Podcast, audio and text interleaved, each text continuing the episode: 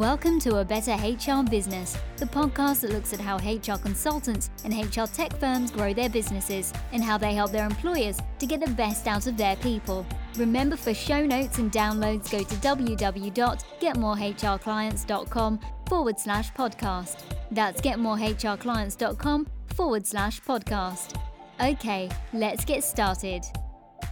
Hello, welcome to the show. Thanks for joining me. And I'm really looking forward to today's conversation with Vicknesh Ramachandran. Vicknesh is based in London, Ontario, Canada, and he is the CEO and co founder of Labourly, which is a very cool HR software platform that streamlines your candidate certification management and speeds up the placement of your candidates by automating your recruitment workflows and a lot more. But before we get into all of that, thank you very much for joining me today. Thank you, Ben. Much appreciated. Yeah, great to have you. So yeah, Labourly looks really, really cool. Why did you create it and for sure. whom? So my background is in IT consulting and way back when 2015 or so we were working with a client that serviced the skilled trades and mining industry in Canada. Those of you who are in this industry would probably know that skilled trades and labor very certification intense, requires a lot of training and whatnot. And so you know, they came to us with a problem statement. They said, "Hey, we serve the different mines. We provide, you know, stopgap labor for them. So if there was an accident or they needed extra guys to take a shift, they'd call these guys up." And they had to literally flip through phone books trying to find people. And then when they found someone who would take the job, the next thing they had to do is rattle off a list of 30 different certifications to ask them, do you have it? Are you up to date? Do you have proof that and they basically said, Can you help us? And I said, I'm sure we can do something to this process. And so we helped them kind of automate that process, save them hours of work. Things that used to take them days or weeks would cut down to hours. So, you know, they benefited from it. And that's where the idea got placed in me, basically. Yeah.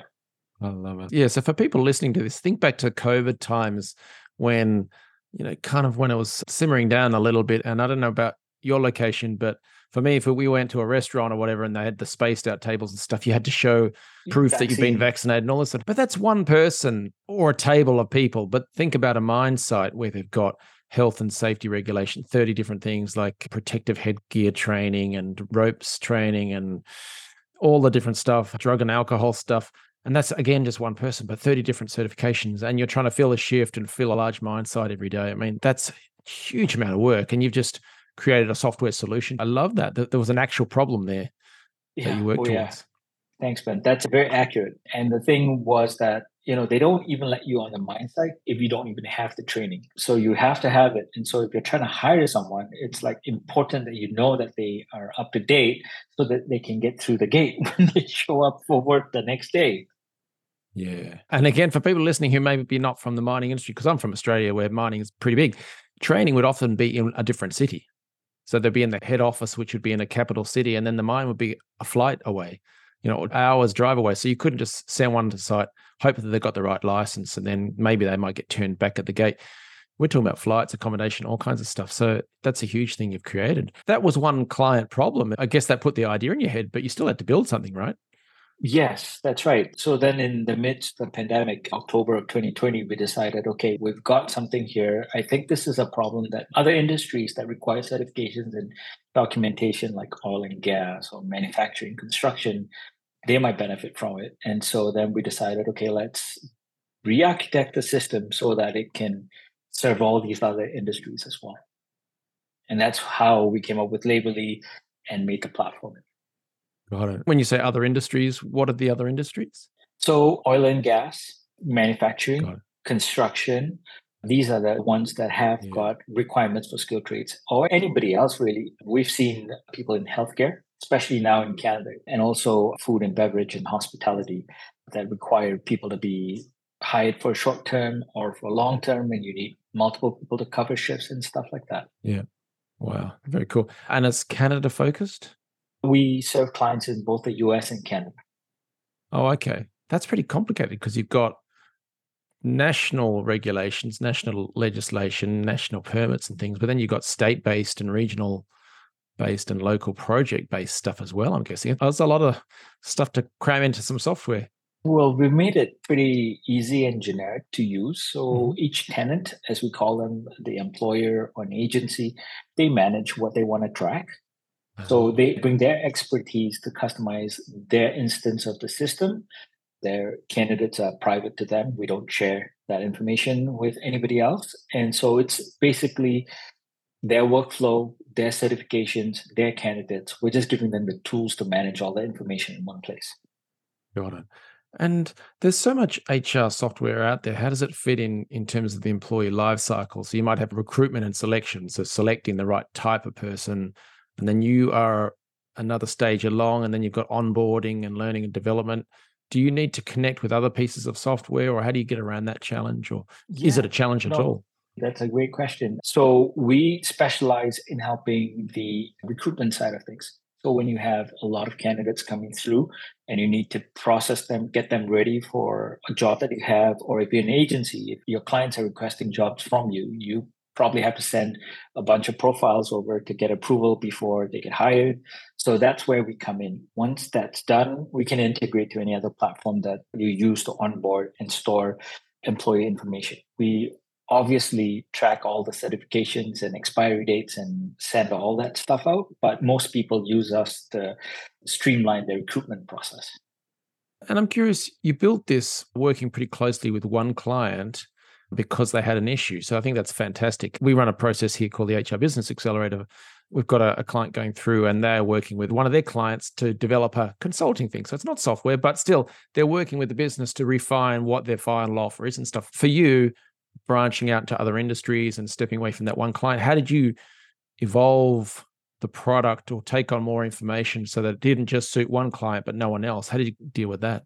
Right. Yeah no that's a great question ben. We started off with what we knew from the mining industry and then mm-hmm.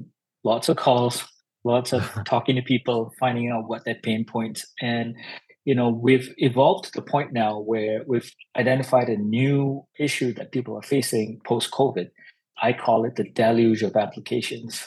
And this seems to be the common thing that everyone seems to be facing when it comes to hiring. You post a job out on Indeed or LinkedIn, and then you get 500 applications for a job. And now your HR person is freaking out because you're asking them to place the job at the end of the week, and there's not enough hours to go through 500 resumes.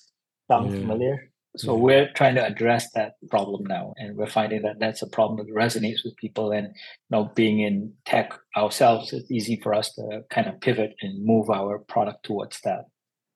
So, what would the recruiter or the hiring manager experience? What would they see? What we've interjected in the process, we ask people to introduce a scroll stopping moment. You know, like social media, you're scrolling stuff, right? Yeah, yeah. And they tell you about the ads and put a picture there to stop the scroll. So what we ask is put something there to stop the quick apply. So in our case, for our uh-huh. clients, we tell our clients to in the job descriptions leave a little Easter egg there saying, if you create your profile on this platform, which is customized to them, you are more likely to get viewed by us. And then leave it up to the candidates. And those who actually read the descriptions will find it, will create a profile. And now instead of dealing with 500, you're dealing with maybe 20, which is far more manageable. And if identified mm-hmm. that this person is actually a little bit more serious in the application process, there are lots of people who say, you know, make it as simple and easy as possible. But then we also have to think about the employers. Yeah, absolutely. That's a very clever process to add a little barrier to make them think about their application rather than, as you say, just clicking a button so it's done, which is a painful process. The deluge, I like that. I like that one. What would you say would be the future of Labourly? Is it same but improving the processes or adding new features and products? Because you know it's kind of a roadmap decision, and it's very difficult to work out what to do now and into the future. Yeah, we had a product roadmap which was pretty fleshed out. And then November of 2022 happened and ChatGPT came out and you know upended everything, right? I would say that it has introduced a whole new playing field with regards to using AI in work. It's mm-hmm. not going to replace people, but it's going to enhance what people do. And a lot of the work that we do is labor intensive. It's people reading documentation. It's verifying this, verifying that. I think for us as a group, and we're hearing from our clients as well, and we're getting a lot of feedback from our clients, how can we best adapt our product, our processes to benefit most from AI? So that's where we're still in the process of getting feedback and helping our clients decide the next step in our product map. Wow. It's funny you even name the date November 22. ChatGPT yeah. comes out and it changes the game. Yeah, there's a lot of companies thinking about what the next step is and how they can go with the flow in that regard. On the business growth side of things, what did you do to get the word out in the early days, and then what are you doing now? That's in terms of marketing and you know, business development.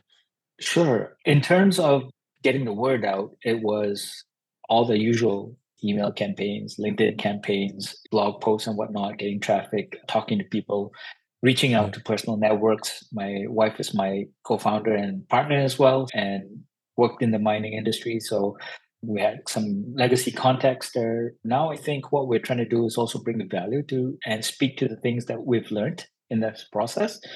So hence I'm talking to you, talking to your audience and to see how we can help them and what value we can bring to people's processes. Got it. Some companies tend to jump straight to advertising, online advertising, whether that's Google ads, LinkedIn ads, Facebook ads. Did you go down that path at all? We did try the ads. I would say my results were mixed. I didn't have a mm. clear winner for that. I had a lot more success with outreach via email and LinkedIn. And a lot of people would try that too. And it's very saturated since the world went remote yes. work and there's everyone's on LinkedIn and everyone's doing the connect and then the next thing is hey buy my stuff. How do you get around that issue? Because i think it's perfectly fair to contact people and say you potentially could benefit from our product or service. There's yeah. nothing evil or annoying about it. it's business but it's a tough one. How did you go about approaching that? So what i did was actually just have a chat like you know find out about the person and talk to them I love talking to people, and and you know, I, I, sent you a message, and we had a little chat before I agreed to speak with you here, and I think that's important. We miss that all the time. Mm-hmm. We get a connection request, and the next thing is, I do this. Do you want to schedule fifteen minute? And my inbox is full of those messages, and I'm like, I would like to reply to every one of you, but you know, it's become a little impersonal and a little bit frustrating from that point. So I try to do what I would want someone to do for me, which is get to know the person, talk to them about anything really, make a connection. Like typically when you were network, you'd say, Hey, would you like catch a coffee, catch a drink, something? And then take the conversation from there and see if there's value that you can bring, you know, because I'm not here to change the way people do things unless I can bring value. If I can't bring you value and what you're doing works for you, go ahead, you know, keep doing what you're doing. But mm-hmm. if there's a pain point, if there's something that you need help with, maybe a different set of eyes on something, I'm happy to do that. Yeah. On the blogging side, personally, I've always loved blogs. Would you say they're dying? Because you hear that from time to time. What are your thoughts on the company blog?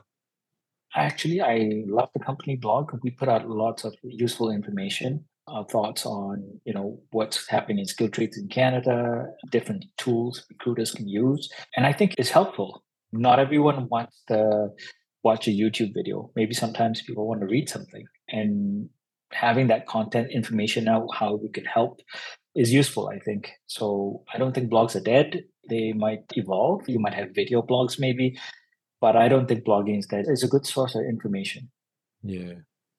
It's funny, I've personally I've gone through lots of different training programs and they've always got hundreds of hours of videos and things like that. And videos have got their place, absolutely. But in our own programs for the solos and startup businesses, we've kind of converted from videos to putting a lot more text based stuff. Okay. Because people can just read it and boom, implement. So exactly. I think blogging is certainly here to stay. Yes, there'll be different structures and Google will deliver different results in different ways, but you just evolve your writing in that way. Are you looking at any other types of marketing in the future? Referral programs for sure. That's something to oh, consider. I like to work with people. So the more people that want to connect and the more people that want to work together, I think we can all help each other in one way or another, right? Because if you're someone who services recruiters or you're a company that provides tech solutions and you have a client that needs HR systems, we could have a chat. So I'm happy to work out referral agreements with other partners. Yeah, I think I'll probably do a standalone podcast episode on that very topic because we've had a number of different software companies, platforms, and other companies on this show not necessarily competing with you. I think you're very unique, so don't worry. But I think it's a great idea. So if you're listening to this and you're wondering what do they mean by referral program, it just means, for instance, if you're a consultant and you're doing diversity and inclusion stuff, while you're in there working with a company and you notice that while you're in there that their onboarding team or the recruitment team are struggling with all these certifications, things like that. In fact, that may come up quite naturally in a diversity and inclusion consulting project because they say, look, we can't get to the DEI and diversity, inclusion, and belonging stuff because we're just swamped with all this certification stuff. Oh, hang on. I know a company, Labourly. Can, let me introduce you because they could take away that stuff, which means you can work on higher value added stuff. So, as a consultant, you could refer in Labourly helping the client. So, you're genuinely helping the client, and you could either through a referral program. Some companies they do the consultant can do a discount for the company if they don't want to collect a referral fee. Others they actually pay a referral fee or however it may work. So there's all sorts of different options. And then of course the third option, which we do a lot, is where we partner up different companies. And so if you're an HR related company, maybe a recruitment software or onboarding software, something like that, you might happily team up with Labourly and run joint marketing events, whether they be challenges or webinars and stuff like that. So it sounds like you guys are open to that. Is that right? Yeah, absolutely. Yeah. Yeah, very cool. So yeah, what do you see the future holding? I guess it's probably around the whole AI thing. Is that right? It's definitely a big part of the future.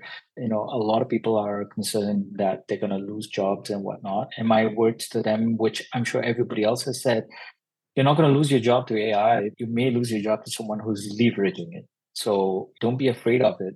Embrace it in all the different parts because at the end of the day, I think it's going to help us take out some of the drudgery so you can focus on the creative stuff that you enjoy. Mm. You know, nobody likes paperwork. I don't like paperwork. Maybe there are people who love paperwork. And if you love paperwork, then I'm sure the AI can find you ways to have more paperwork. So if someone listening to this wants to learn more about Labourly, maybe become a client or refer business to you or potentially partner up in some way, what should they do next? Go to our website. We have a big button that says book demo call. Click on that button and schedule a call with us, and we'll be happy to discuss how we can help you or what we can do from there. Got it. Now, you guys are Canada based, so that's Labourly with a U, right? Yes, that's right. Labourly with the U.